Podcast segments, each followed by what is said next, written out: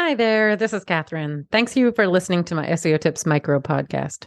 So, before we get into today's SEO tip, I just wanted to share with you the ways you can support the podcast if you're enjoying all the tips and finding them useful.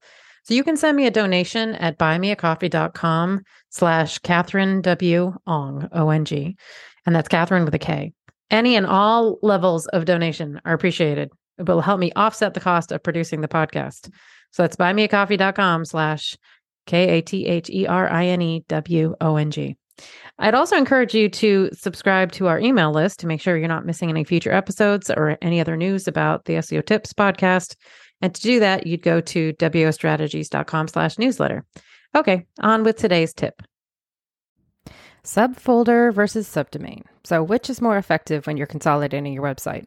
Hello, and thanks for listening to SEO t- Tips today.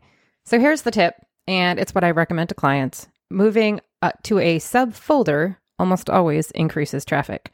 But you don't have to take my word for it. Rand Fishkin recently shared 14 different case studies around how moving a subfolder to a sorry, a subdomain to a subfolder almost always increases traffic, and how moving from a subfolder to a subdomain almost always decreases search traffic. So I've added a link to his tweet thread on my website. Thanks for listening. Come back tomorrow for another SEO tip.